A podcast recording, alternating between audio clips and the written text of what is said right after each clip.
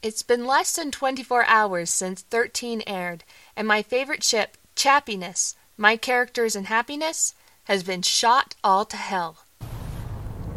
This is Becky B with the Concentrated Groundercast, five minute commentary on the CW's The Hundred. Last night was the airing of the mind blowing episode 307 entitled 13. Social media last night was a firestorm of upset and angry people mourning the loss of our beloved Heda. Some are feeling real grief at the loss of this character, not just because they loved Lexa, but because of what she and her relationship to Clarke represented to the LGBT community. I don't think the creators of The Hundred had any idea when they brought Lexa on the show in season two how popular she would be with fans. If they had, they would have had Alicia sign a longer contract.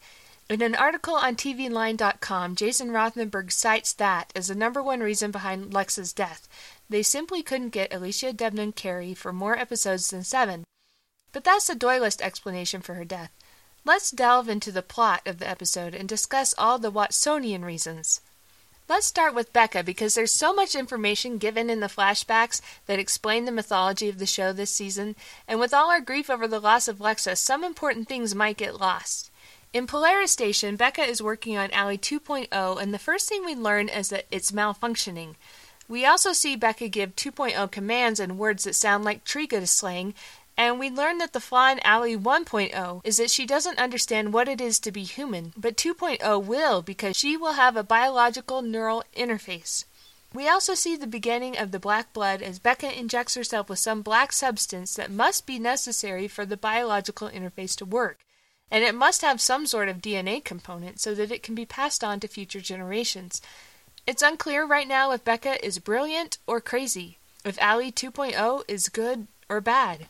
Meanwhile, Octavia is brought before Lexa and its Ascension Day. The idea of the reincarnation of the spirits of the commanders was given back in season 2, and it's been brought up multiple times this season. Lexa comes up with a plan to blockade Arcadia, something I was surprised she didn't do from the very beginning, which is enforced by a kill order. But Lexa wants to go around her own commands by inviting Clarke to be her guest, and this is where we really start to see Lexa unravel emotionally. Up until this point, I think Lexa could justify her actions toward Clarke and the 13th clan, but now she's clearly letting her feelings take over. This unraveling is more evident when she yells at Titus, and this is the first time I think we've really seen Lexa lose it. It's not just Lexa who's unraveling, though.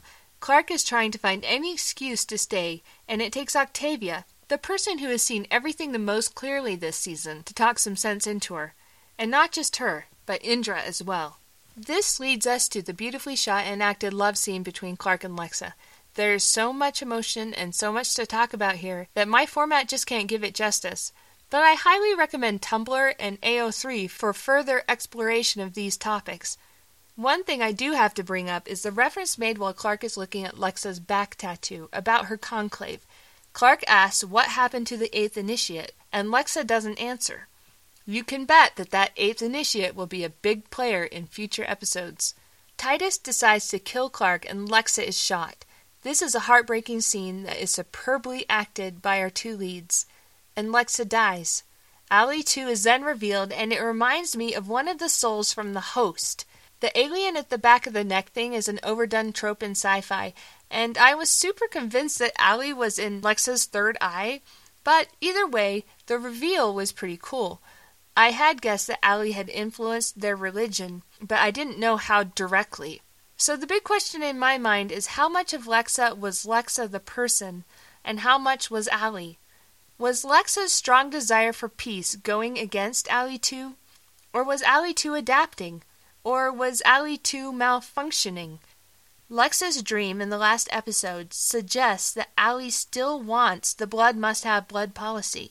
So if that's true, Lexa declaring with her last breath that there was more to life than just surviving was Lexa's greatest final victory.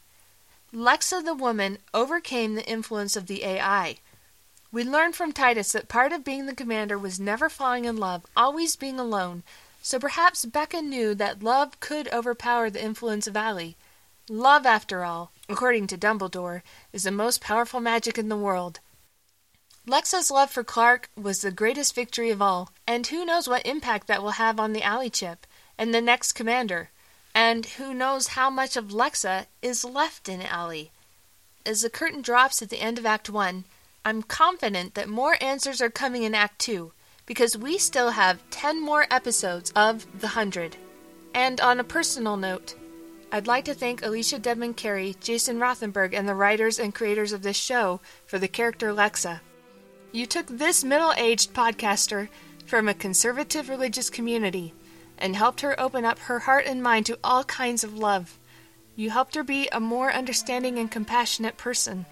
And I think it's pretty amazing that good storytelling can do that. So, thank you. This has been Becky B of the Concentrated Groundercast. Thanks for listening. You can talk to me on Twitter and Tumblr at Groundercast. And if you liked what you heard today, consider leaving me a five star rating on iTunes.